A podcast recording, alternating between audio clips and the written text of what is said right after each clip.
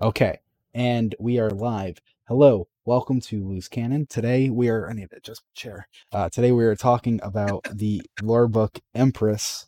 Uh, it came out in Season of the Chosen, and we're talking about it today because it's kind of relevant. Uh, uh, how, how when is it? When is it? Um, so next week is actually the start of the new season. We still know nothing about the start of the new season uh, August 24th.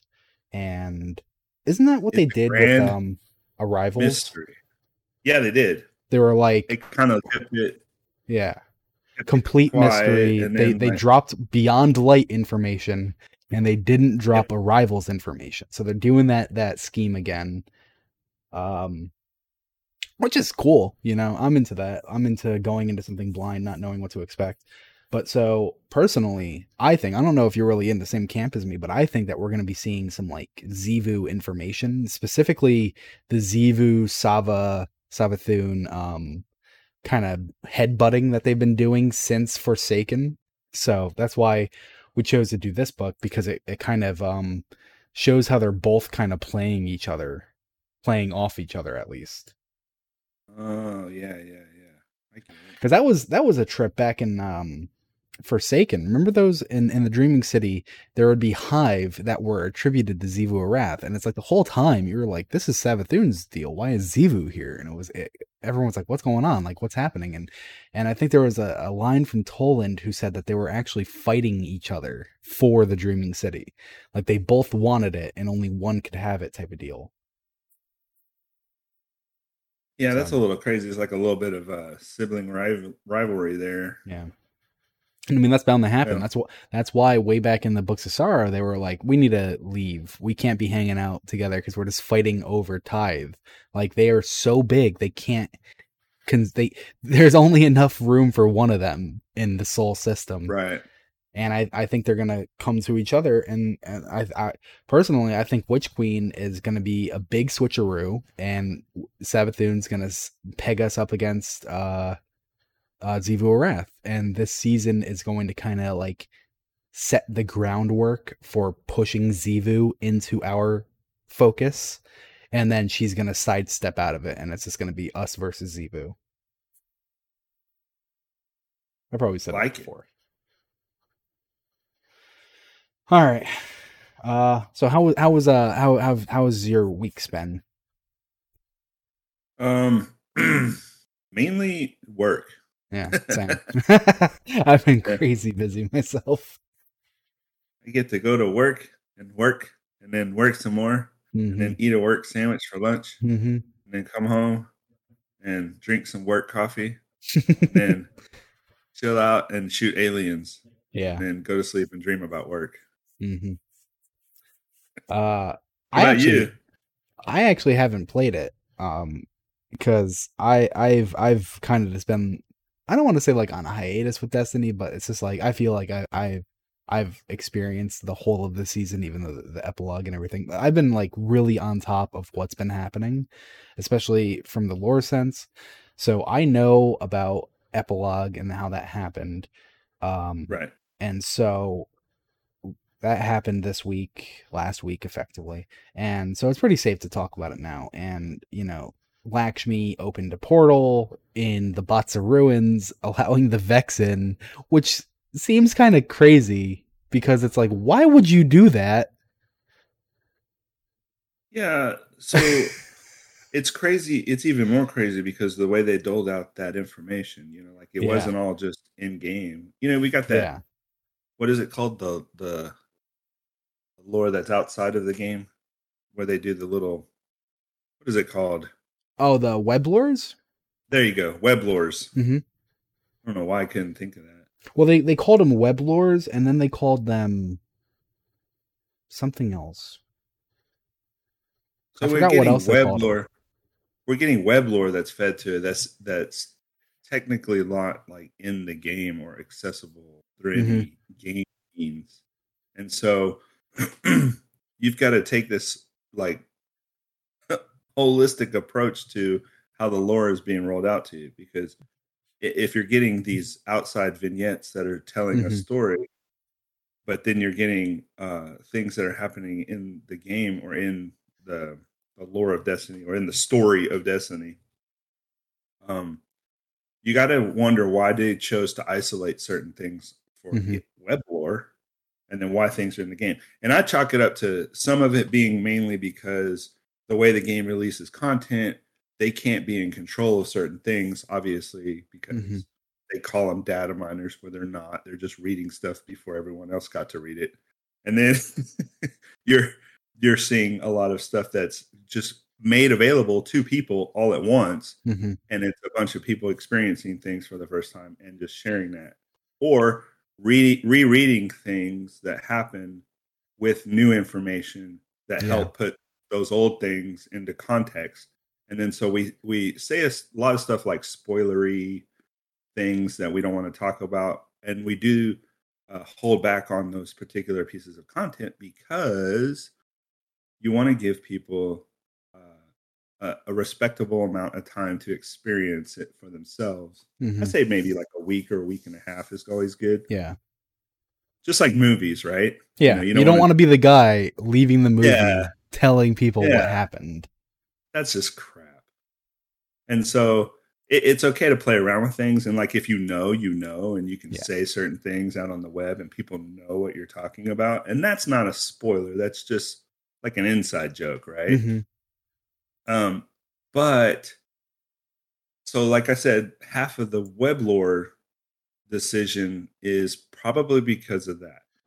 And so, when you think about the words that are written out in those paragraphs on the web lore that give this full, I mean, a lot of times the web lores are full of descriptive, contextualized, um, just this like elaborate happening or event Mhm. or you know just trying to give you like some meat and potatoes to what's happening in the game and they're they're very fleshed out typically so the the, the stuff we got that pertained to osiris and sagira Mhm. became hella relevant all of a sudden Yeah. right Yeah. Like more and more that story, it's like, okay, well, what weren't we told? Like, what happened that we didn't understand?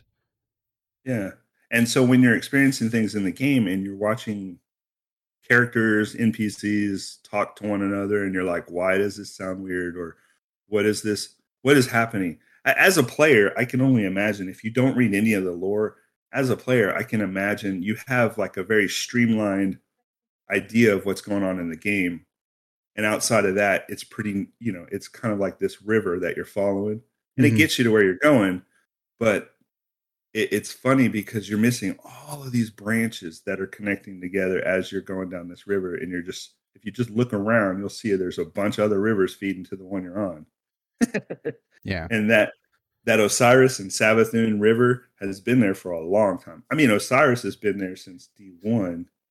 We just didn't ever Yeah. Cause interact like, with I I don't think in those web lores that you're talking about, um, uh, Immolant part one and two, um, Yeah.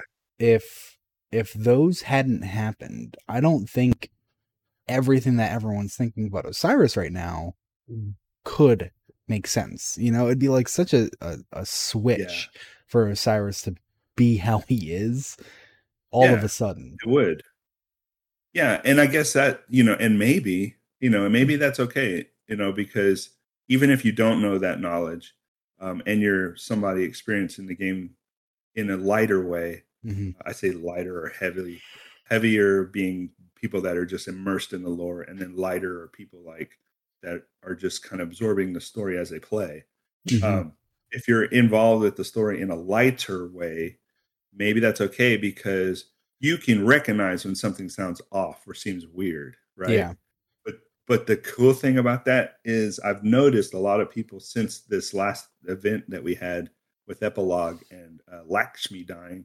I've noticed a lot of people kind of wake up to the fact that hey, um, I'm a little bit hungry now, and I need to understand why this is the way it is. And so they're rereading lore, or they're reading lore for the first time. hmm I feel So like it's- I, uh, sorry.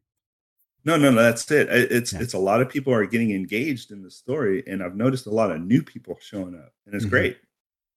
I feel like uh Bungie has like really mastered the seasonal storytelling model and uh like they they've done such a good job of it that now I think there's a, an answer. Matt said this. Uh, Myelin Game said this on uh, DCP a week or so ago, where they asked him like, "How would you suggest someone get into the lore?" And that's a that's a question that gets harder and harder to answer as the years go on, and we get more yeah. and more and more. But he was like, "I think you should just." read the lore that's currently happening and it's like yeah that's all it takes you know because you, you you get that that that itch, you know, and that's what these seasons are doing because they're like, oh my god, what's going on with Osiris? I thought he was like a super like good guy. What did I miss? Like what what right. is what's that subtext that I'm not getting anymore? And it's it's you know you go looking for more and then when you go looking for more you find other things like you go diving into osiris and then you start learning about i'm not really sure what osiris can branch off into actually. He's he's Everything. pretty self-contained. I mean, he's technically um he's technically connected to every single thing that happened in Destiny. It's just like the stories that are about him are pretty much like self-contained like it's a bubble of osiris when you read his stories yeah. but when you realize that osiris is in and around and all over everything that's ever happened that yeah. that kind of is like what See, what's funny to me about the character of Osiris is if you go back to D1 and you think, okay, Toland, Osiris, these ominous characters that were at the at like the background of the lore, mm-hmm. and you always wondered about them, right? And it kind of created this like hunger of knowledge. You know, we talk about it all the time. Hunger of knowledge, ayat.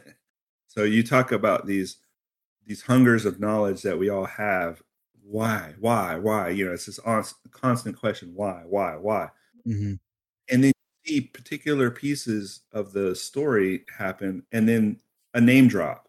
You know, there's so many times mm-hmm. when Osiris and to- and Toland's names were dropped. I mean, we all got broken toes at this point.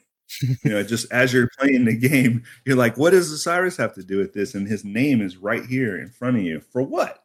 You know? Yeah. So it, it makes you question, it makes you wonder, where are they going with this? And yeah, I, I remember. In, I remember in early D one, everyone thought Osiris was fully focused on the Vex because he's extremely focused on the Vex. He sees them as like the great threat, and I think I think it might actually be the first time Osiris was even mentioned in Destiny 1 was by Rahool when he said Oryx uh Oryx what did he say?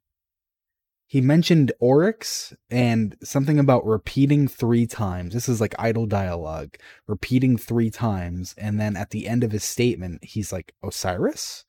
And so it's like one of those first like hints that it's like yeah. Osiris is more than just the Vex. Like Toland is absolutely like almost exclusively focused on the hive, but both of them yeah. are focused on the darkness. And like that was that was their kind of like de- defining factor that like Toland the darkness that trickles down to the Vex and Osiris the darkness or the the hive and then Osiris the darkness it trickles down to the hive but it also deviates to the Vex which we now know that we never really knew before. We always kind of like the Vex are kind of their own deal except for the the black garden vex but now it's like you know in the the garden of um salvation raid GOS raid. I, I always call it GOS, so I don't remember if it's Salvation or something else. uh, yeah. You know, the, there's the pyramid in the garden. It's there buried. They have uh-huh. the darkness statue in that pyramid. They are clearly closely tied to the darkness in some fashion. Yeah. Yeah. And I mean, we know uh, now we know that exos had, you know, were created out of that yeah, and the Exos were used with stasis, created with stasis and Vex, which is yeah. really double yeah. dipping into the night. Uh-huh. And and speaking of Osiris, there was that that entry Osiris from Destiny One, where I think uh it was Lysander who who said this. He was spreading a rumor that Sagira was a faulty ghost because she resurrected yeah. Osiris as a human despite being having evidence that he was an exo yeah. which is crazy to think about because wh- like I think that could be possible. Like if they really wanted to go down that line and explain. It's so how funny you brought, brought that up because I just read that. Like really? maybe two days ago. Yeah, I was just reading that because I was thinking about I was thinking about the fall of the factions and how mm-hmm. they're pretty much. Yeah, they're mean, they're not Do you think Dead Orbit Yeah, I took mean- its fleet? Do you think they're like out exploring the world now? Like, is humanity fucked when the time comes? I don't know. Should have so listened. Lakshmi, Lakshmi's de- Lakshmi's dead, but at the end of that particular epilogue, you Hmm. get to hear them say because they want to, you know, they want to incorporate that not all FWC was bad. It was just the people that kind of believe what Lakshmi was saying, right? yeah, I think it We're was not- uh, Navarro who was like, "You need to chill the fuck out." like, There you go. Yeah, and so they even put it in the dialogue in the game. So like they're like, yeah, uh Ikora is talking about um Lakshmi and she's saying, yeah, even a lot of the F, uh, FWC members were seeing her as, you know, whatever, just crazy or whatever. radical. Yeah. Yeah, there you go, radical. And so it, it's kind of a way to say, okay, you know, sometimes you got crazy people running your stuff and you can't do anything about it until, you know, but that doesn't necessarily make you a bad person. Yeah. Um, you know, it just means that you had someone bad in your in your group. And so anyway, bad, good, whatever. Everyone's kind of oscillating between the two regardless. I'm sure, you Mhm. know, most of the most humanity, most of the humans in real life are probably doing the same thing. I think there's just bad situations and it's if you've got bad situations and you've got opportunities for more bad stuff to happen and create people uh, having a tendency to do bad things, it's going to happen, right? So Mhm. Lakshmi obviously happened because there was this perfect opportunity, and everybody in the game is oscillating between the two, which is good or bad, right? And Yeah. even Zavala. I mean, Zavala's had some really dark moments. Mhm. Um, so, in a nutshell, uh, the I was thinking about the factions and how they're pretty much gone uh, at this moment, and it made me think about Lysander. And so I went back and I was rereading that, and I was just searching Lysander to read everything Lysander had to do, and so it kind of made me think of like context wise when you what you just said when Lysander was talking about uh, Osiris and Sagira and her go and his ghost. At the time Mhm. when I first read that, I just thought, oh, that's just kind of like um, him roasting Osiris for being, you know, just like he just wants to be like. Lysander obviously has this disdain for the other factions because they kicked him out because New Monarchy ba- basically banished him to the winds, right? Mhm. And so it kind of makes you wonder what did Lysander know? Yeah, like I, So- I wonder if he actually found evidence of Osiris being an exo, because that would be kind of crazy. Because remember when there was the um, consensus, consensus meeting in the lore and how they were trying to decide who was going to be accepted in next, Yeah, and they knew they knew FWC was kind of radical already, Mhm. but they brought him in. Lysander and his Concordat were out, but they got to bring in somebody, and so FWC was the most likely candidate. But everybody, everybody knew that they had this tendency to be kind of radical, yeah. as you put it. Okay. Well, so speaking of speaking of Vex in the epilogue mission, and let's see, I think I'm gonna do this right. Okay.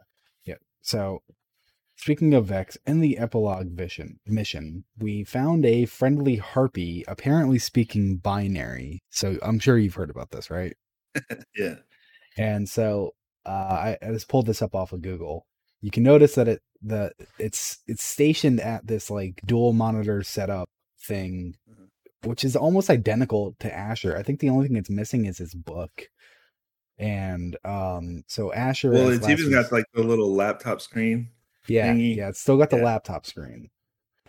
But Uh-huh. so at, the last time we saw Asher, he was heading into the Pyramidion because he was not going to let the darkness access Vex secrets, and he was like, "I'm not letting that happen." And then Io became an anomaly, assumably an anomaly, just like Mars did, as we know Mars did, and Titan. And so now we have the friendly harpy who's identified with a blue eye and this isn't even the first time we've seen a friendly harpy the f- first time we saw it was in d2 vanilla where it was uh the captain of the exodus black Yeah. mind scanned loaded into a harpy and then in beyond light we saw another harpy on europa so i don't think there's any uh connection between captain from exodus black and the more recent harpies but people are saying that this harpy in the city is asher because uh the the binary that it's beeping out says assistant which asher constantly calls us Right. Yeah.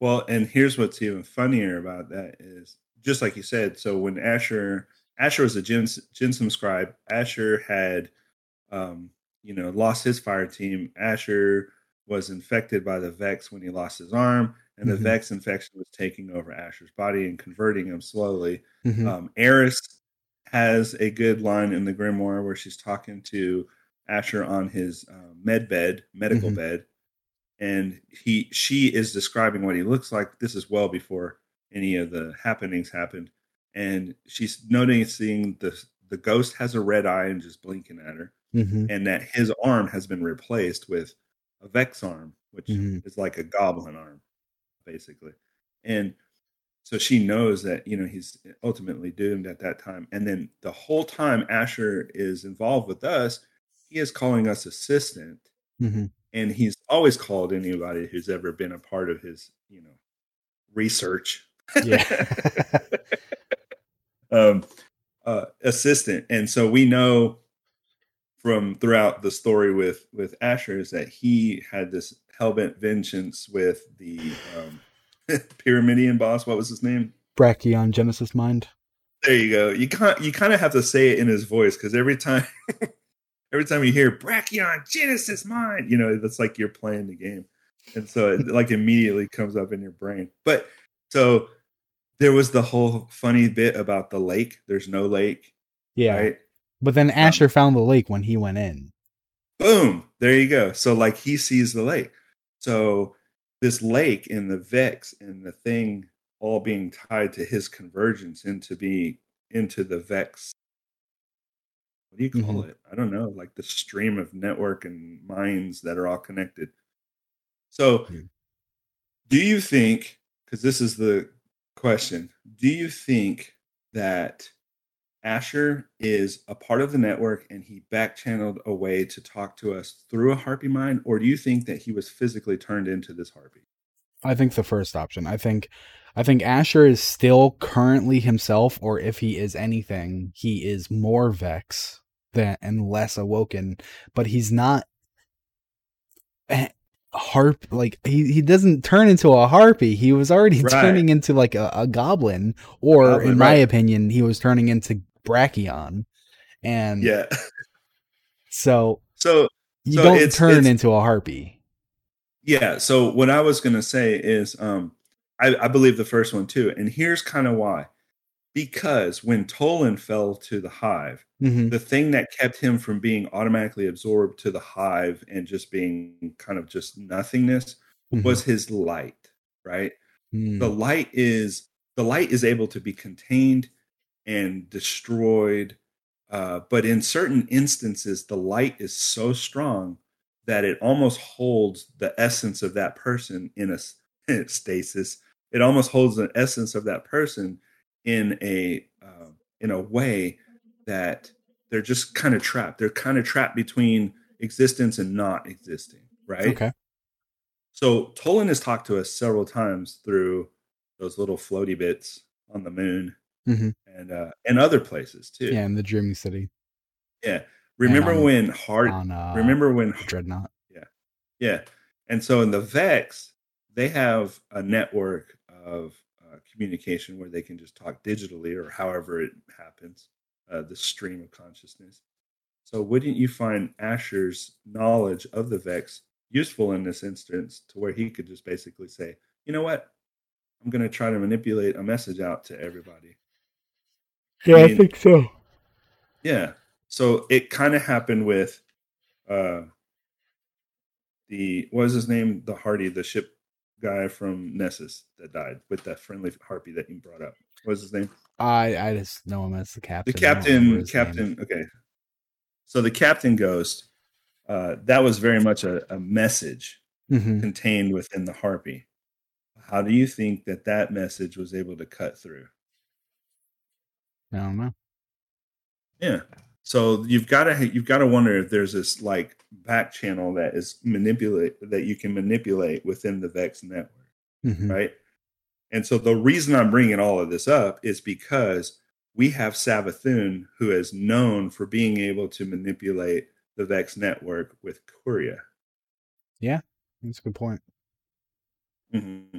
So somewhere within the light and the dark is this ability to um, like I don't know. There's just this ability within the light and the dark that can that can somehow mm, go outside, you know, material means.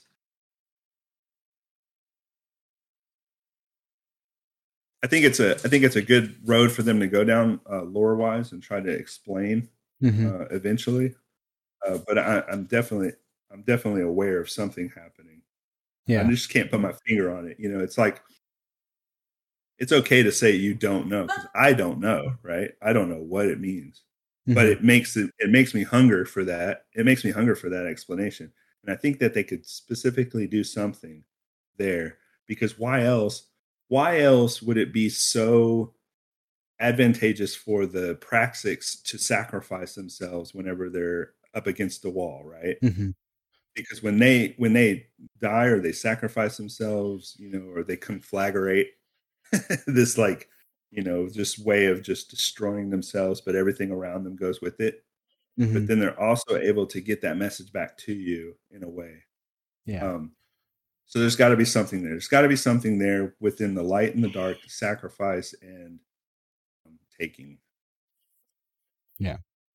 Well then um we also uh continuing on this asher thing we have a lore card that kind of talks about asher. Do you want to get into that? Yeah yeah, that's perfect. That ties in really nicely.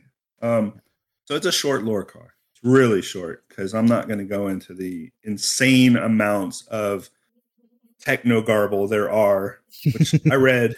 I read it all because that's how I am. I'm in, I'm insane when it comes to this stuff. Um, but in a nutshell, there's a sniper that we get that has to do with Asher, and it's called Silicon Neuroma. Um, so that's not really something that exists in real life, like the two words together. mm-hmm. uh, but the flavor text on the sniper rifle, which is a pretty good sniper rifle, by the way, um, it says, and it's a quote from Asher. It says, "My future is concurrently irreversible and unknowable. Before it overtakes me, I desire a more abrupt end to those responsible." so Talking he's, he's obviously yeah, he's obviously talking about Brakion, or as you put it himself. Mm-hmm. so, um, he gives you a sniper basically, and he's like, "Hey, man, go get this vengeance for me, because you know, obviously, I'm stuck being turned into a Vex and can't really do much about it." Um, silicon neuroma, silicon. So, if you break it down, silicon is an abundantly natural occurring chemical element it's used in making everything from engine blocks to electronics and semiconductor microchips. And so I put that in there because specifically, silicon is one of those materials that's used in just about everything. It's crazy hard, it's super strong, it can withstand tons of heat. Uh, I mean, it's like really close to a diamond, you know, as far as like material makeup and, and, and strength and, and longevity and stuff.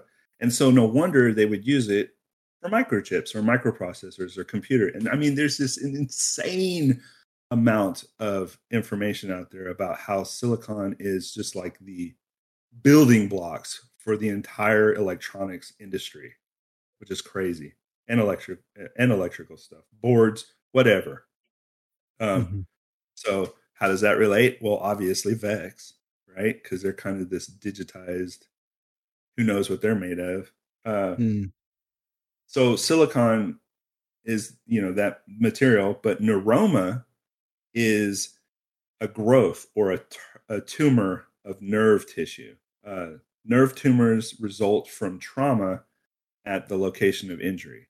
So a neuroma is a, neuroma is like a cancerous cell that goes crazy at a nerve ending that was severed or traumatized in any kind of uh, you know just way, right? So you can imagine uh, Asher's arm being ripped off by Vex. That's a lot of trauma to Yeah. his arm and those nerve endings. And so what happened is they're trying to correlate the two. That when that happened, a cancerous silicon took over and is now transforming Vex Mhm. uh, within his body. So like he's being, you know, taken over by the Vex. Uh, because in the lore, his arm was ripped off. Um, and in the game, you know, he talks about ah, my arm, you know. Mhm.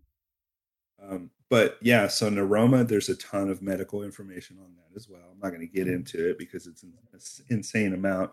Yeah. but Yeah, it's like a legitimate thing. Um, like your bra- your brain and your body recognizes a traumatic thing that happens, and sometimes it's too much for your for your DNA to contain, and so like these cancerous cells start to develop, um, where it creates a neuroma, and so like the the tumors will just start to like flourish because your body's trying to repair itself, but it doesn't know how because it's just Mhm. like it's an overcorrection that your body is trying to create for the traumatic event that happened.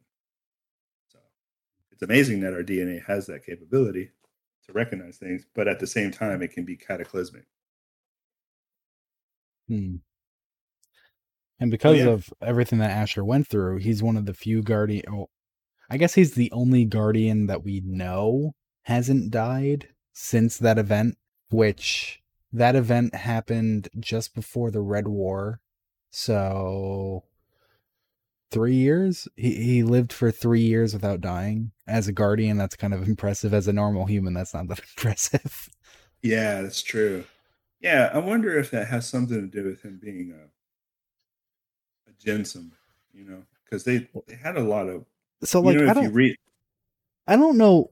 Like I know he's called the Gensym scribe. I don't know if he's actually a Gensym scribe anymore though, because that's a reef term, and the reef doesn't accept guardians. So like, unless he's like a special exception, he That's true. used to be a Gensym scribe. So it's kind of yeah, that's a mystery for me. It's always been kind of like the a, a hole in the in the lore. So But, if uh, he's yeah. if he's a gen if he's a Gensym scribe and you attribute uh the Gensyms being able to study all of that stuff, you know, maybe he had some some good knowledge that would help him stay alive that long. I mean, what happened to what happened to uh uh Kabir? So actually, we know because that was that was way long ago. Back in um, season of the Undying, we were talking about the lore book aspect, and there's the entry. I will never remember the entry name, and it has uh text that sounds like it's talking about. Oh my god, I haven't talked about this guy in so long. The warlock who leapt off the shores of time, Oh, found himself in. Sorry, Pujari. Pujari. Yes. Yeah. So it sounded like they were talking about Pujari. And then later it sounded like it was talking about Kabar or Kabir, which is weird because like it's it was like from the perspective of a singular person. And Uh-huh. so it started out with like K with a carrot, K with a carrot, K with a carrot, K with a carrot, V with a carrot. And then it ended with K with a carrot, K with a carrot, V with a carrot, V like more V's than K's. And so we we like asked the question about that on the show. Like, does that imply Kabir is being converted into a Vex? Does that imply Asher is actually converting into a Vex? Not just the arm, but that it's spreading throughout his body as well and the author of that book um uh ariella i believe her name was uh actually tweeted it saying that she was listening to the show and she was like it's crazy hearing a show talk about something you've written because i guess that was a new experience for her and it's one of my favorite books so i hope she comes back to write more uh and she said that she very purposefully did that syntax with the letters. So it's not confirming that Kabir is converting into a Vex, but it's saying it, it's it, it, it is something. It's not nothing. And yeah. so far, I'm I've only ever heard that proposal of it's it's insinuating Kabir's conversion. Well, I like it. I like it because one of the things he says is, uh, you know, like if I speak again, it's not me, right? You know. Yeah, he Like- he says that like he knew he knew he wouldn't be him. And remember those Yeah. old theories that Kabir turned into Atheon? I never bought into those, and I still don't buy into those because why would he be going into the vault if not to fight Atheon? But I do knows. believe he became something. Definitely. Maybe even the Templar. That'd be cool. Well, he became the shield, technically. I guess. No, he he fashioned his light into the shield. He Yeah. did not become the shield. That's that's the other thing that people like to say that he became the Oh. shield, but it's just his light became the shield. That's interesting. Yeah, because Kind of like think um about, sorry, go you think about the light being uh, something that you know we manipulate, but it's never not. It's you're right. It's never. It's never technically who we are as a guardian or as or uh, anyone is. Any guardian or any light bearer that uses the light, it doesn't mean that they are the light, right? Mhm. it's just something that is there for them to manipulate and use um, throughout the experience of destiny and stuff like that so yeah so back to that age old question how much of you is actually you so if kabir is turned into a vex then you know his light has been separated from him but that was because he put it into the shield technically Sorry, I was just trying to find the actual uh tweet so I could read it verbatim. What did you ask? No, no, no. I was just saying if he if he separates his light, puts it in the shield, then Kabir is now a part of the Vex. Yeah, so that that would be the case. Um I I I'd imagine in theory. Yeah, I guess you have to. ta- I guess you have to take the two separately Like we know not. we know um god what the hell is his name omar when he was being tortured by the hive they were able to rip his light out and his light was still himself so kabir becoming the shield i guess technically kabir is the shield but there's still kabir the guardian why whether or not he has any light left like maybe that's actually something that I never really considered before. Can a guardian be stripped of their light and still survive, but not use their light anymore? Like Eris. Eris is the proof of that, right? I guess, but is she? I mean, she's got to have something left. I don't think she does. This is why we have a show because we figure this stuff out now. no so uh yeah um what was her name uh ariana when what did they describe her being torn apart her light was being stripped from her body how did they describe it well, that was Omar. Omar had his light stripped from his body. oh that's right uh yes. So if you think about that as being like torn apart or shredded well there's pieces of you everywhere then. Because you can't completely you can't completely annihilate or have the piece of who you are in that one specific area versus somewhere else because Hmm. you've been shredded, right? I mean, our ghost even talks about it, or the lore even talks about how ghost finding, you know, guardians and how there was a there was a an exceptional piece of light left within the or spark, right? Mhm. Something like that. A spark was there. I was able to bring back the guardian because he was an exceptional person or whatever. Those touched by the light can only be brought back because of that remaining spark or piece. Okay. I However, it. it happens. I found it. I found it. Uh, I do want to let the book stand on its own and let people speculate because that's where the fun is. But the last line of Gnomic was the much intentional. Make of that what you will. So she she she said V, the letter V, not very, like V much Yeah. intentional. So we think Vex with the V. Yeah, yeah. We, Yeah. I, in my opinion, that's kind of like pushing Yeah. the the theory that it was Vex conversion. which is great. Um, this idea of convergence is really cool okay, everything. we everything that really got off topic there. Yeah, I mean, it was good Sorry. off topic. I I enjoy that, but we've been talking for forty minutes and we haven't uh, started the lore book at all. Maybe we should get into Empress. well, good thing it's a, a short lore book. yeah, it is. It is a short one. It's very. It's very to the point. The details are right there. It's not like, and not that it's bad when there's like a lot of words detailing everything that's happening, and then there's like the nuggets inside. This is just very to the point. So we can we can Yeah. probably get through this. All right, uh, let's rip it. quickly. So we are talking about the lore book Empress.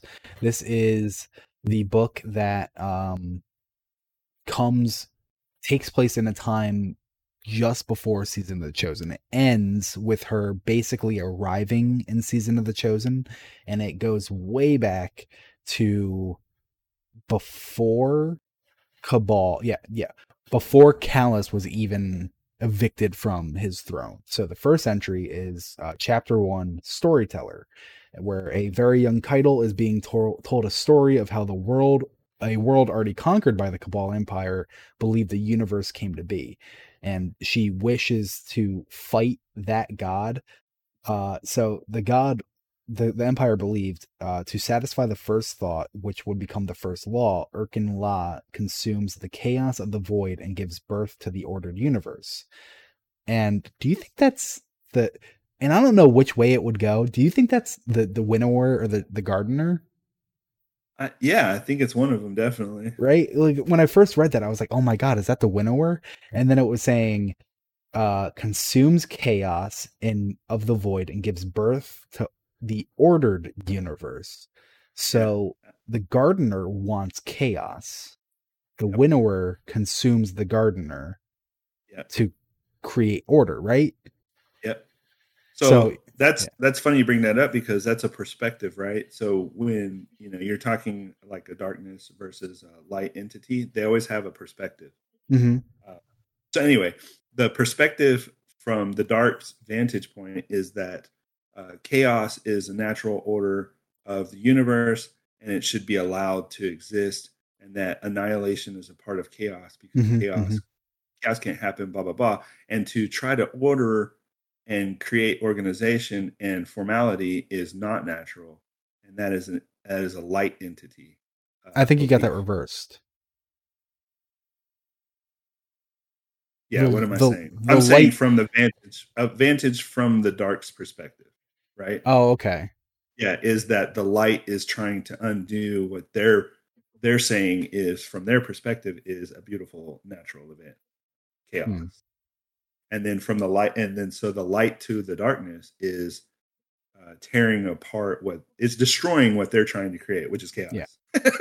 Yeah, like the light is saying, I'm creating life, and the darkness is saying, You're creating chaos. I'm creating order, you're creating chaos, and the light is saying, I'm creating life, you're creating death. yes, there you go.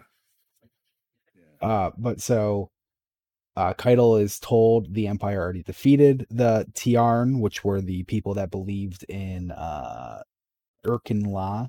And so Caiatl says that she'll believe in Erkin La so that one day she can go fight Erkin La, which is adorable in like a warmongery way.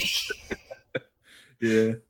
It's a cute thing for a kid to say, like, uh, yeah. you know, yeah. I want like, oh, you wanna you wanna Yeah. destroy entire planets of civilizations. Yeah. Oh my That's God, horrible.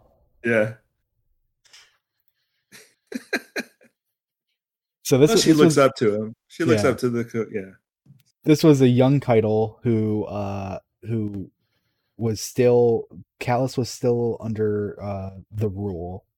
And then the next one it jumps up to when she's older, and I'm not sure if it's before or after the coup. what what do you think? So, uh, chapter two, Star Pilot, uh, Caiatl is running a simulation against what appears to be the Hive. They're on a world that isn't Bottle that hasn't that has been destroyed by whatever alien race appears to be the Hive. And just I'm just gonna say, a wizard appears and shoots Caiatl out of the so- sky, ending the simulation where she would have died. Do you think this is before or after the Midnight Coup? I thought it was after, but yeah, it seems to be reason lacking. I thought it was eh, the reason why I thought it was after in the lore was because of how Calus was obsessed by the darkness, and so part of the reason why he's not like. So you think he wouldn't? You think if he had witnessed the hive, he would have been like, "I'm going to stay yeah. away from the darkness," or or no, or something else would have happened. Maybe he mm-hmm. would have mm-hmm. been more more obsessed with it, or you know, just mm-hmm. stayed there, or been consumed by it, or whatever. But yeah, I could I could like in the lore, I couldn't see him seeing that and then being like, "All right, I'm a bounce." well, I mean, he didn't choose to bounce. He I mean, like, to bounce. Yeah, but I mean, he's gonna like jump on this opportunity because yeah, yeah. As we know, Calus is driven by just anyway. So uh, in this entry, uh, on the planet. Imagine all of Torobatl. They're on the planet and they're describing it. Uh, imagine all of Torobatl as putrid grave swamps of ark, centuries sunk in muck, a testament to someone else's conquest. And so, like, the first place, at least as far as I'm aware, the first place the hive touched down on Earth are the rusted lands, which is kind of like not swampy, but it's it's clearly like mucky you know, it's not like clean, yeah. dry land. And then wherever they are in the Cosmodrome is kind of the same. You know, it's not like the dry, snowy locations anymore. It's like getting more like like like swampish. Yeah. And then we have Old Chicago coming up, uh, supposedly in Witch Queen. We have Old Chicago coming up, and Old Chicago was absolutely a swamp area. Like it was, it was a swamp zone location. And do you think this is like a thing that the hive leave behind? Like wherever they go, it's like kind of swamp sunken muck. Yes, maybe. Well, because I, maybe it's just like if they didn't.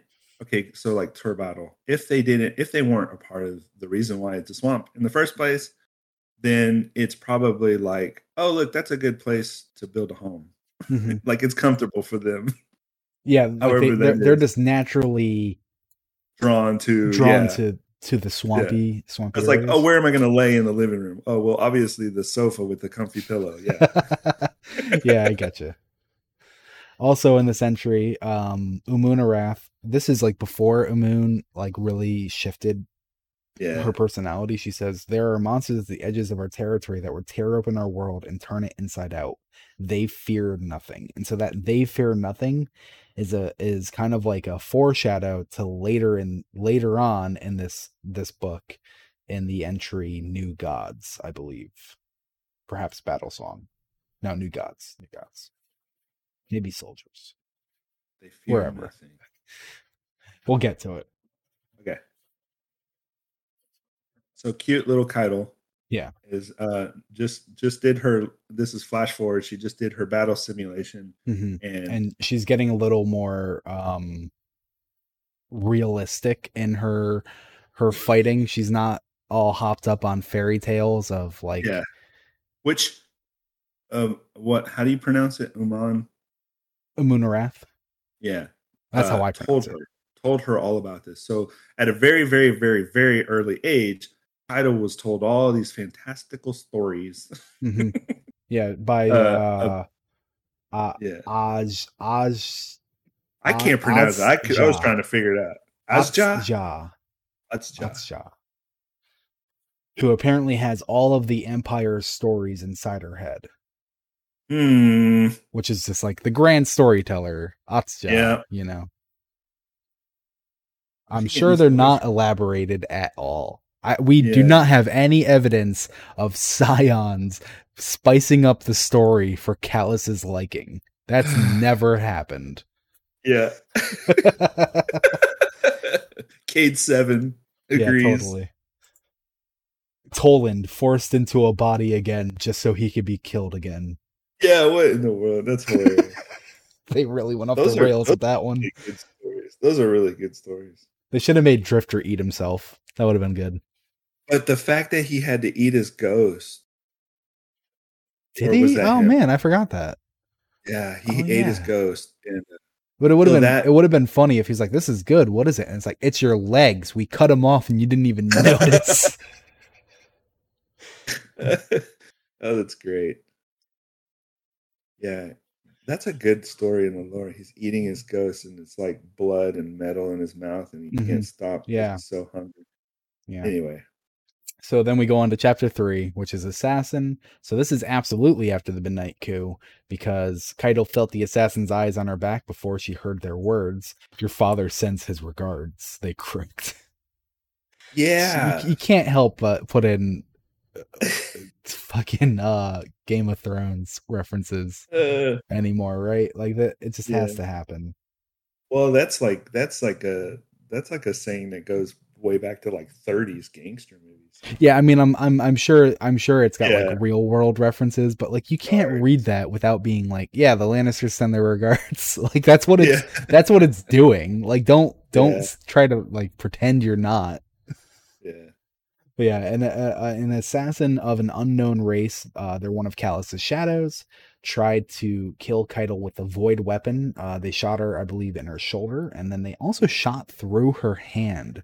So the Cabal have like really good regenerative medical whatever whatever the case may be because she her hands are fine but she got blasted through her hand yeah. so like that's that's kind of a big deal in my opinion, and that, that just kind of made me think back to like all the times that um the cabal were called morphs, yep. where it's it's almost like can they like I don't even Well, we know, know- how to describe we it. know we know they can make themselves out of that black goo on Calus's ship. The the pools. What were they the make pools? themselves in the pools, the royal pools. Yeah, yeah. I thought That's they where like, they. I thought they were they were born in the the royal pools or something like that. Yeah, I guess that's the same thing, right? 'Cause that's where they were modified. That's where Well, they- um, Galron was genetically modified. Yeah, that's what I was gonna say. That's where Okay. Galron even happened too. But like Yeah, all the. So okay, sorry. Sidebar. You know when the ghost tells us on one of the missions that we have, it's like a, uh, it's not a patrol mission. It's like a side. It's like a short mission, Mhm. and uh, he, he describes the black goo. Yeah, their their Oh. pressure gel. Yeah, the pressure gel. Well, the o- the oil, and he goes on to say that they use the oil, the black oil, for everything. It can carry, tr- uh, it carries digital information for everything you need. Blah blah blah. They can Mhm. use it as a fuel. They can use it as whatever. And so, like, if you think about them being a morph and whatever that means, and just your own def- definition of morph, and then you think about the black goo being tied to their morph, it's kind of Mhm. like yeah, like what you said, they can regenerate themselves, or this is how they create themselves. And you think about uh, how Ghaul used it on the ship. Mm. So just to kind of jump ahead a little bit, uh, in a later entry, pinned into the wreckage of a crashed single pilot fighter, Caiatl caught her breath as gel leaked from her suit. And so it was always the assumption that and actually it was like explicitly told to us that the cabal needed this pressure gel because our atmosphere wasn't as thick or something like that something along those lines where they needed to simulate the pressure on their bodies as they had on their homeworld but here on her homeworld she's still got the pressure gel suits and it's hmm. leaking from her suit so it's kind of like Interesting. and then you think about Calus and and what we learned about him from the Glykon, where he was like, like the fucking Dalek in the suit, like not a solid creature anymore. Yeah, he was just oozy. Stuff. Yeah. And and the fact that his automatons are made from his excess flesh, yeah. he had like a hundred of those. and they were basically yeah, because like his flesh is not really who he is. He's the ooze. Like, what the hell are like? I know everyone's like, what the hell are the Vex? But what the hell are the Cabal? Like, Yeah, what I've is happening? I know every everybody. What the Vex? Me, what the cabal? Yeah. because I mean, when you think about it, like when you see a bigger hive, it's like, yeah, sure. You know, why not? Yeah. Why not a bigger hive? And when you see a bigger fallen, you understand it's like, okay, yeah, they have more ether, more ether makes Yeah. them more bigger. And then when you see a bigger vex, it's like very simply, yeah, it's a it's a fucking robot. It can be as big Yeah, as it wants. But yeah. the cabal come in all damn shapes and sizes, and it makes no sense. I know that when you get a headshot on, on them, that the gel like, sh- yeah, out. Yeah. so cool. It's a cool death, you know, and then they like kind of just fall. Yeah, yeah, yeah. Back in D one, trying to to you you get a headshot on them, and their head stays there, but their helmet pops off, and you got to see their Yeah, ugly fucking faces for the first time. yeah, yeah. that yeah. was that was a a fun experience for everyone. The first time someone successfully did that.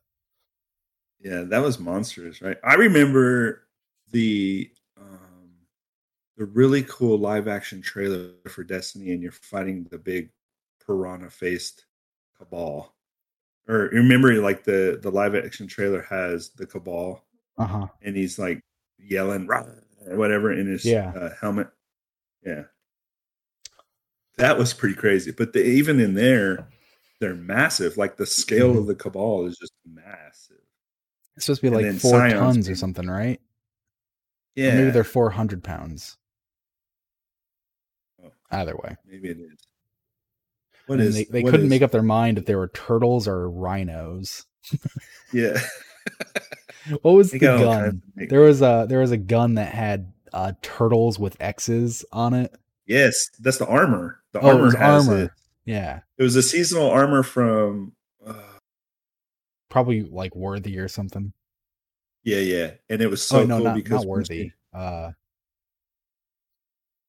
It was before the chosen. That's for sure. Yeah, that's that's that's where I was going with. It was when we first started realizing that the pyramids were on the way Yeah, or something. yeah, that's why. Yeah, no, so it would have been worthy. I think it was worthy. Maybe I was right. Yeah, you might have been. Either way. you might have been. Yeah, Uh, the little space turtles are xed out on the Yeah. Titan armor, shoulder gauntlet plate. Mhm. Mhm. And then later we just get armor that's flat out pieces of the cabal. Well, we've had that for a while, haven't we? Yeah, but I mean, like the face of a what was it? A phalanx was on the shoulder The pads. of Colossus, Titan. yeah, the Colossus Colossus. faceplate, and the uh, they had the uh the War Beast blades coming in Yeah. on their elbows and shit. And uh, I mean, the crow's wearing war beast skin. is he? Yeah, I thought it was still- like some like did, he feathered did. armor, like some feather design. I mean, I'm sure he doesn't give a shit about Cabal. You know, he's sitting there. He was sitting there in the reef working with the Eliksni, and there's Cabal and Hive, and he didn't want to wear Hive skin, so he wore Cabal skin. So Yeah, can't really blame him. makes sense. But that will bring us to uh, chapter four, soldiers. Caiatl hears about toxic fumes coming from Amunaraf's room and decides to go investigate. Amun has a hive thrall chained up to the wall and speaks about the future of the Empire's army, that the hive don't fear pain or death. This goes against Cabal teachings, teachings that Amun actually taught Caiatl. Caiatl tells her to step down from the council and uh, so her room has like a lot of hive imagery. Later that day, she found out the the first of Amun's rooms, usually kept tidy with military precision, was changed. Her two war tables covered in papers and tomes, unrecognizable to Caiatl. The room stank of death and poison. Strange symbols were drawn on the ground in ash. So pause. You know that she's kind of descending into this world of madness, almost like Yeah. Toland did. You know, he's yeah, just- very, very well. Thankfully, not or actually un unluckily not like Toland because at least Toland was keeping himself. You know, he was like, "Yeah, I want to see what Yeah. this is about," but not like betray humanity. These warlock, and they kind of had that whole thing anyway. And then uh Umun actually has uh this to say uh when when Caiatl says how like you're going against our own teachings, she says we must move beyond them. Uh, with each swing of the sword, the universe grows smaller, Caiatl. The competition fiercer. If we don't learn a new way, we'll be cut down with the rest. We must accept new gods or we'll perish. So that's that's like sword logic right there. Like she's yeah, that's she's definitely gone. hive. Yeah, that's definitely hive logic because the hive the hive believe that by to grow stronger and to become you know the big god form or whatever. You're kind of uh getting quiet as you talk. Are are you like s- stepping away from your mic or is it cutting out? Yeah, I was leaning. Oh, okay. I just want to make sure. Yeah. So so all I was saying is that the hive, the sword logic, the more you destroy, the more the the bigger you become, the more godlike you become. Yeah. Kind of like the tithing system almost. Like kill your Which- brothers and sisters, you get bigger. Yeah. Which is Got it. kind of like uh almost an immature idea where it's like if you can beat up this guy and that guy can beat up that guy, then you could beat up that guy. Yeah. You know, that's that's what sword logic basically is saying. Yeah. Yeah. Everyone that you kill, you are stronger than everyone that they killed and so on. But not really because they could have had the advantage when they killed that one person who would have had the you know, it's like fucking rock paper yeah, scissors. yeah, yeah. Yeah. It's You're- a flawed logic. It's a flawed logic. But you know, okay, so that's very important that you brought that up because the flawed logic was introduced by the worms. And so this Mm-hmm. worm uh that's, you know, constantly hungry inside the hive needs to be fed in order Yeah. for it to be fed. But so Oryx and his uh, siblings were trying to get away from that, Mhm. right? Well, and so like, Oryx they're- was Oryx was deep in it, and I think Xivu's deep in it too. It's Savathun who was questioning it. Savathun, yeah, and so Savathun's way out was trickery, right? Mhm.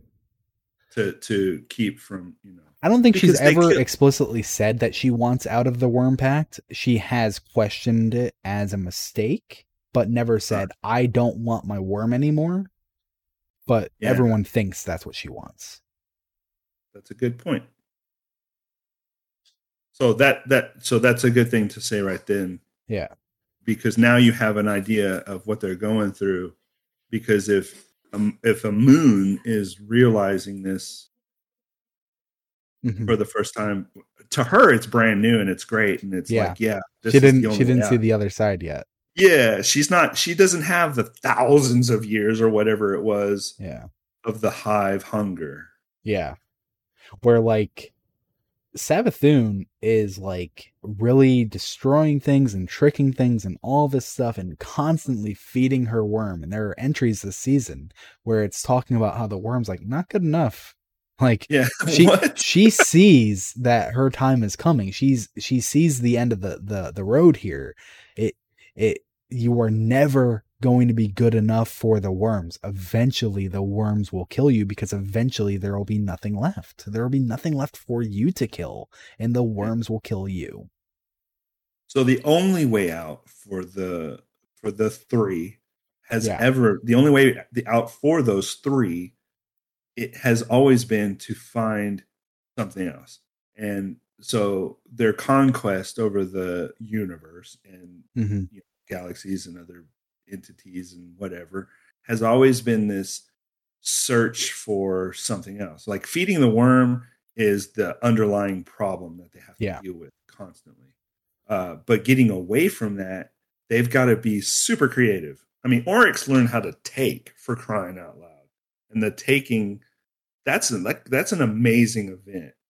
You know, if you think about it, like Yeah. be- But even then, you know, Oryx can take the universe, but eventually the universe is is taken and then what?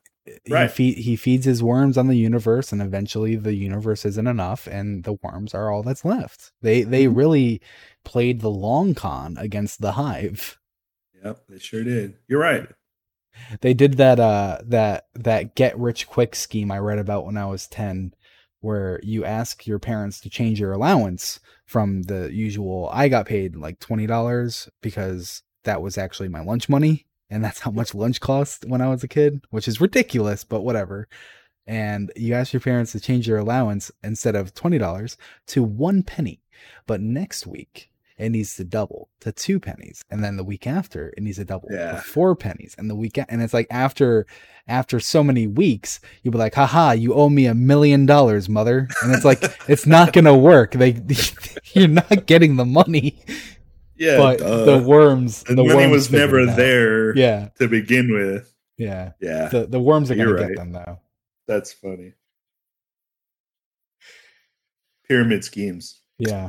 Speaking of, speaking of pyramids, I wonder if Bungie thought of that when they were like, "Let's make them pyramids." Yeah, absolutely. So that brings us to chapter five. Um, Amun. It sounds like she was taken into custody at some point between chapter four and chapter five. Uh-huh. uh, in the central square Tor- of Torobatl's weapon district, a bright green flame licked the air. Amuna Wrath stood against the blaze, naked but for a wrist wrap, in the custody of two guards. Her hide was carved with strange, crude symbols. When she saw Caiatl arrive, she threw her head back and laughed. Here comes the princess, Imperial, she said, to kneel before our new god. And then, in that bracket syntax that Savathun does, I am Savathun, whispering. Uh, so basically, it goes on to say, uh, Caiatl, Caiatl saying, "What are you doing?" and and Amun saying, "I'm summoning the god of war." And then bracket syntax, but the god of war has planted her armies elsewhere. It is her sister, smiling, that has taken the air of the war child Umuna Wrath. Caiatl stood before Amun in the flickering green light of the fire. Your obsession is weakness, she said, and the threat of our prosperity. You can't stop it now. Amun lifted breathless with delight. Xivu, and then Savathun in her syntax. Xivu Arath, hear me. Caiatl didn't break her stare. I have no choice but to. A moon chuckling, raised her hands. They glowed. The fire behind her burned bright, burned higher, and chattered like rattling bones. The war is all there is, she said. As the chattering reached a fever pitch, Caiatl made a decision. With the lightning quick reflexes a moon had taught her, she unsheathed the ceremonial sword at her side and ran it through A moon's middle. A moon laughed. And then uh Savathun, you are a you are war, and I conjure you with war and blood.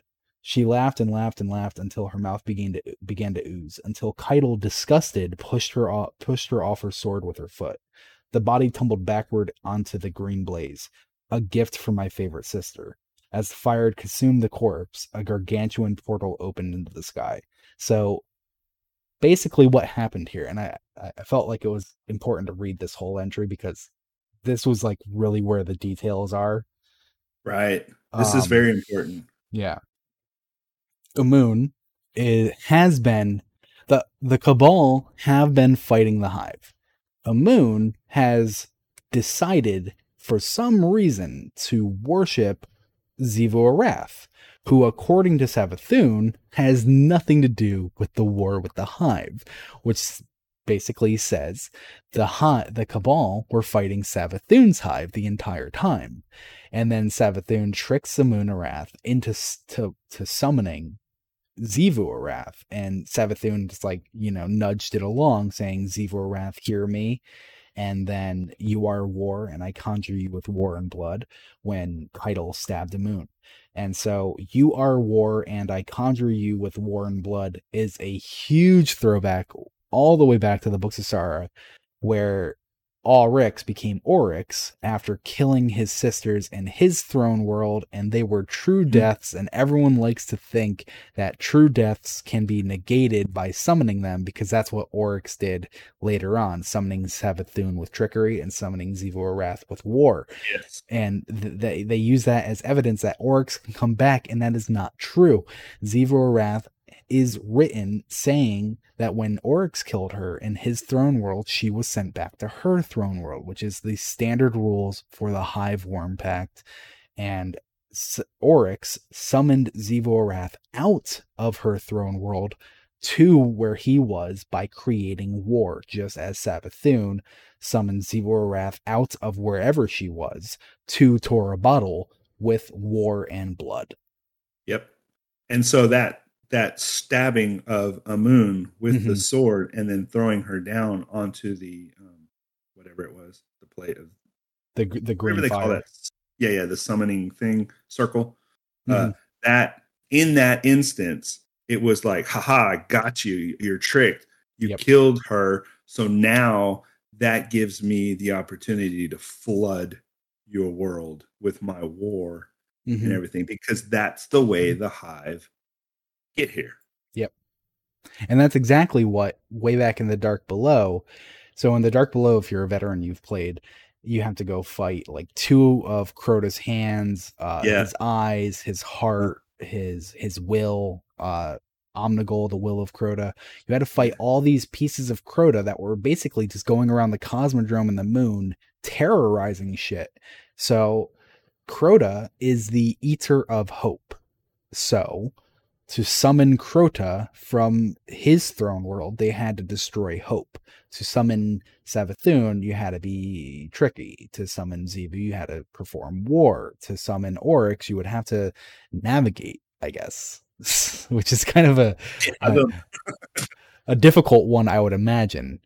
But yeah. the the premise is there. You know, they have their summoning rituals, and that is how the summoning ritual is done. Yeah. So boom. So that opens the the floodgate onto our battle, and now the Mhm. hive are going to destroy it. Yep. So Caiatl witnesses, and uh, this is chapter six, battle song. Caiatl witnesses the arrival of Xivu, the war, the war god with the hive. The war with the hive destroy Torobatl, or are going to destroy Torobatl, and she knows it's her fault.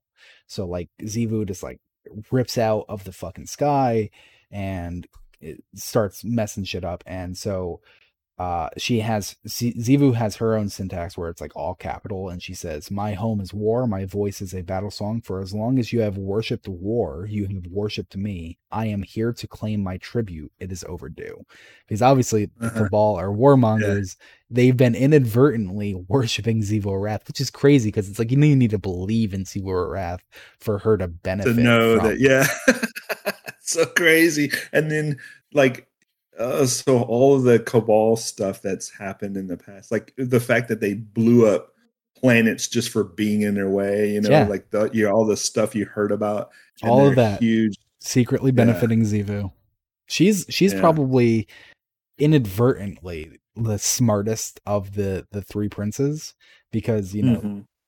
my my throne world is the battlefield she said once you know it's just like she's she's Yeah. always profiting you know Savathun yeah, Yeah. trickery cool good for you you know Oryx navigation cool the universe is ever expanding I guess you'll never run out of navigation but it's a lot of dead space and I don't think that counts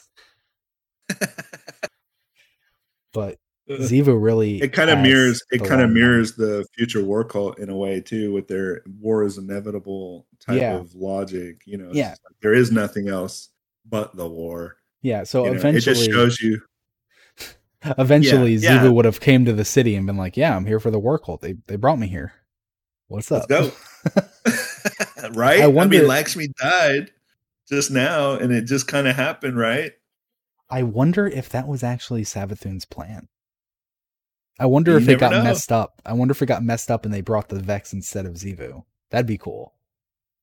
oh that would be cool Like if if Lakshmi was Uh-huh. meant to kill uh uh Mithrax and in killing Mithrax summon Xivu Arath to Earth and just decimate Oh everything.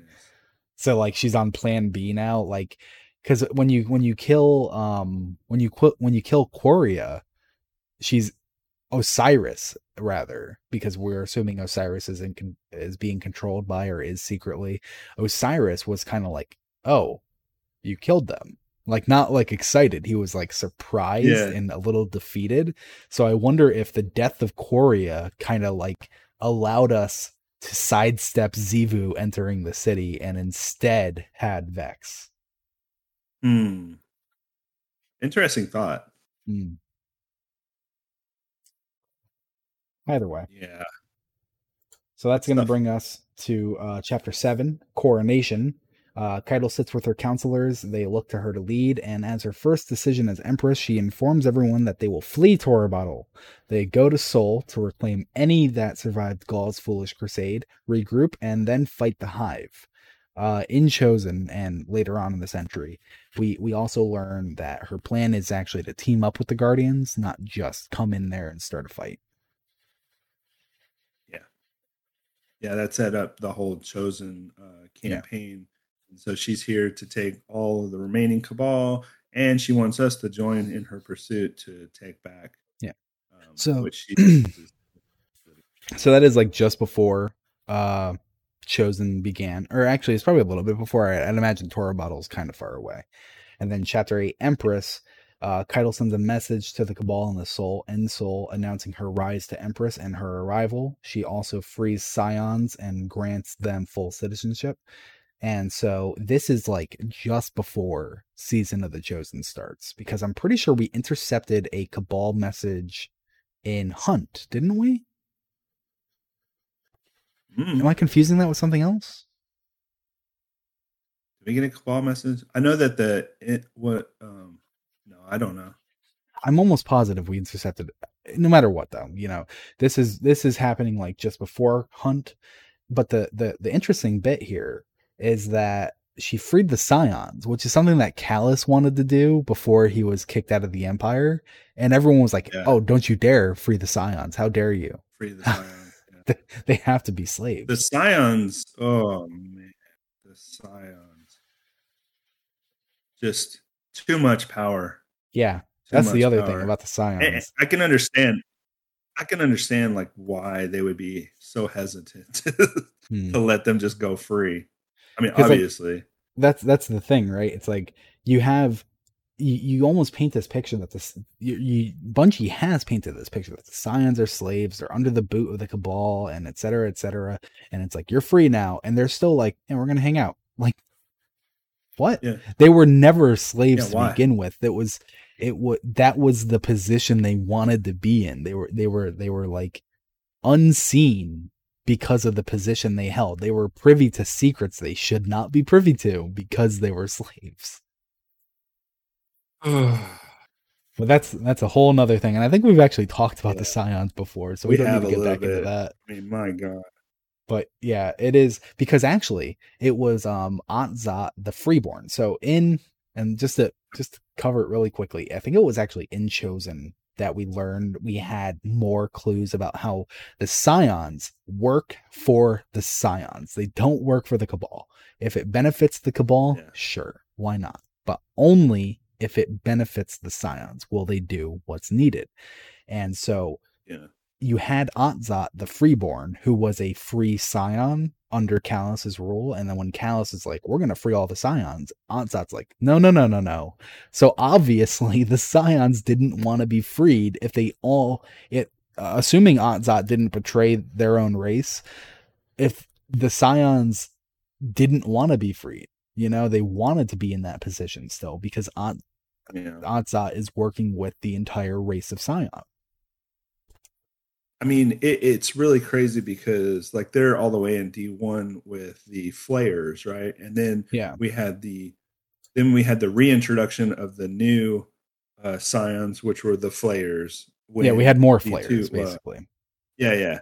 And then they were um somehow attributed to the um the Osiris construct. What was it called? The The uh, Oxa. uh no, the big machine. Yeah, but they, they had the Otza too, but the the big machine that uh helped him navigate time, whatever space. What was the big thing that we all Oh, oh, on? the sundial. the sundial. Thank you. Okay, yeah. No, sorry. You, you, I, I, I got that mixed up there. Yeah. So uh, if the psions are there and the psions are way back there, Yeah, the potential for the psions is insane. Yeah. And that that was the other thing with with the whole sundial story. Like it, it was. They were like saying, like, yeah, we're gonna make it so the Red War wins and, and Ghaul wins, the Cabal what? wins, and then they were like, we're actually gonna make it so we win, and it's like, oh shit, okay, uh, yeah, that did happen. yeah, and oh, sorry. no, I was just saying. Oh my goodness. And that brings us to the final entry of this this book, uh, chapter nine, truce. So Caiatl plans to demand the Guardians to kneel before her to fight together with the Cabal against the Hive. She wishes she could just con- negotiate on equal terms, but that would be weakness. So she's got her advisor, um, Tarun, and Tarun's gaze, uh, Tarun's gaze turned thoughtful. Uh, no, wait, sorry, a little bit. Uh, Caiatl leaned forward and abruptly abruptly in the seat. Do we need to make war to regain the Legion? Once more, Tarun was silent. Eventually, she's she said carefully, "You don't believe we would win?" Caiatl saw the blade hidden in Tarun's question. We would win after a long, grueling war. We'd sustain huge losses, and we'd leave ourselves open to further devastation at the war god's hands. Tarun's gaze turned thoughtful. Yes, probably. She studied, Caiatl's face. So, what do you suggest? We negotiate. Tarun observed her customary moment of silence. Some of the counselors won't like it. I know, Caiatl said. She stared past Harun, her jaw set. I don't either. You'll have to make a gesture for them, a nod to our legacy as conquerors. If they see it as a true equal negotiation, Tarun trailed off. They'll call it weakness, Caiatl finished. Especially after Yeah. fleeing Torobatl, Tarun nodded. So Caiatl's like really in this position where she just wants to come and be like, "Can we just work together, please? Can we, can we not fight?" Yeah. but she can't. Do I that. need I need to save my people. Can you just help me, please? But not really. Yeah. Oh, And I mean, I don't think that she would have she would have even done the whole um uh ritual of uh passing Oh. choosing Yeah, yeah, yeah, yeah. I forgot what Ritual the, the ritual of whatever. Um right the right of passing, the right of choosing Something. the hammer the hammer games. So I mean, they're proving grounds. the, That's yeah, what I know. I don't think she would have done the hammer games if she didn't need to. She would The have just hammer came- games. Yeah. She would have just came up to Zavala and said, "Hey, I want to have an armistice. Any any cabal who denies this, they're they're your enemy, they're our enemy. We are going to work together against the cabal or the hive." And, you know, that's what ended up happening. She got what she wanted, but she had to sacrifice a few of her cabal to get that. Yeah, expendable, right? Yeah. They're just expendable. oh man. That's a long, hard road. Yeah. And that is the end of that book. that was a good one. Yeah. I'm really excited. So Yeah. so our next episode is actually going to be the Sunday after the 29th, the Sunday after the new season, the Sunday after the Witch Queen showcase event, which is Like, yeah. we're going to have too much to talk about on the 29th. I don't know which we'll do first. Oh, actually, you know what? It's probably smarter if we talked about the showcase because that's just going to be like a one and done thing. Whereas the Yeah, season, it's it's going to idea. develop for a few a few weeks before it really slows. Yeah, and there'll be like spoilery topics that we wouldn't be able to touch anyway. So yeah, that's true. we can kind of just go over like what's the happening. So hopefully next week we will be talking, or I mean, not hopefully we it's it's happening. So next week we'll be talking about the showcase. Uh, we'll we'll get some uh thoughts on that, and uh maybe there will be uh some more secrets about those music boxes unlocked by that time. That'd be cool. Maybe Be- yours will play My Sharona. Oh my god, that'd be cool. That that, that would that would uh I was thinking about that. I was thinking uh, I was like maybe I was like how much effort do I want to put into this joke? But I was like what if I had it play uh that Rick Astley song? Yeah, Rick Roll. yeah, like like I, I start I start cranking it up. It's like and I'm like what the fuck? Never gonna give you up. Start it up again, kick on the music Yeah. again, like like just be like disturbed by it and stop playing and then just keep going back to mm-hmm. it and the music picks up. I'm too lazy to do anything like that though. I'm just gonna be like, look what I got, you know, playing the because it's got to be the the theme music for Witch Queen, right? Like yeah. every right?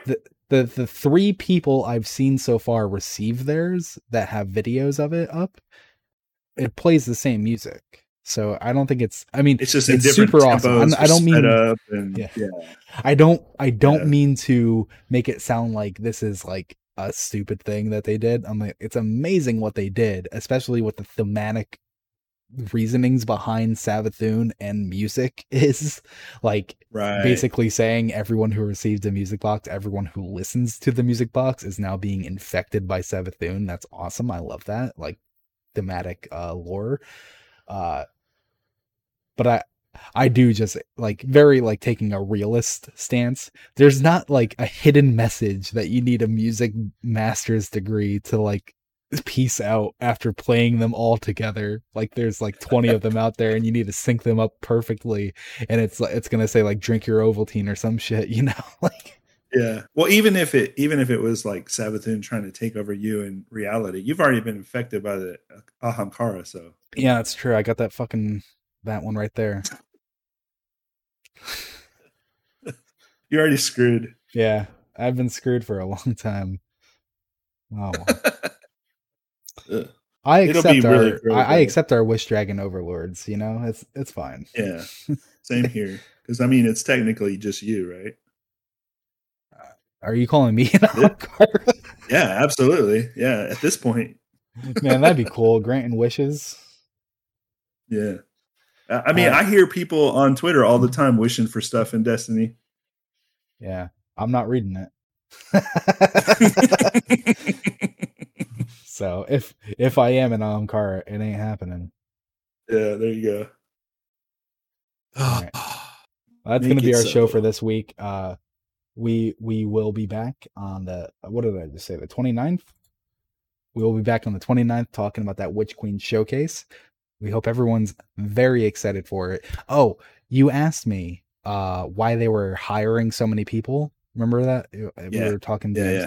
uh, on the music box, and this threw me for a loop. On the music box, it says Seattle time and it says Amsterdam time, and I was like, "What is this range? Like, why, why Wow. Amsterdam?" I forgot they're opening a second studio in Amsterdam, That's right. and I don't think the people they're hiring are being expected to kick it over to fucking Amsterdam, but like they are expanding a, a Yeah. bunch. So good for Bungie. A huge amount, I guess. So there's all kinds of support and people that they need to facilitate. Yeah, Just, I mean, the sheer logistics of shipping the game every year. Yeah, absolutely. Like I'm I'm very excited for the future of Destiny. Bun- Bungie's Bungie's proven that they can tell the story. It's it's a matter of like the other things that are important to people, you know, with the with the content Yeah. specifically, the armor, the weapons, of this, that, you know, it's it's a lot to to not just give new toys, but like to to balance it, you know, like it's it's an Yeah, unending absolutely. job, and that's not even considering the technical side of keeping a live game going for And well, you I know mean, what? effectively eight, eight eight years. And you know what? We live in a world where there's like billions of people. So, you know, if Destiny just occupies a, a small chunk of the billions of people, well, that's still millions of people than 100 years ago, right? That are Mhm. all invested in this one particular project. So, that being said, it has an audience that they can um, cater to, you know, exist for, bring beautiful things to, Mhm. keep growing, the community that is involved. And so, even if that community still stays as whole as it is, that's a lot. That's a lot. Yeah. So, as long as they got that business of where they can feed the community and the community feeds back to them, then Mhm. you know it can keep it can keep perpetuating itself. Boop, boop, boop. Yeah. All right. Well, we uh, hope you enjoyed the show. If you came in late and you want to uh, listen to it or you want to watch it, you can find all our information down there at Loose Cannon Show on Twitter, spelled like it is down there. Because we've had someone look us up and they weren't able to find us because they spelled Cannon uh, C A N N O N.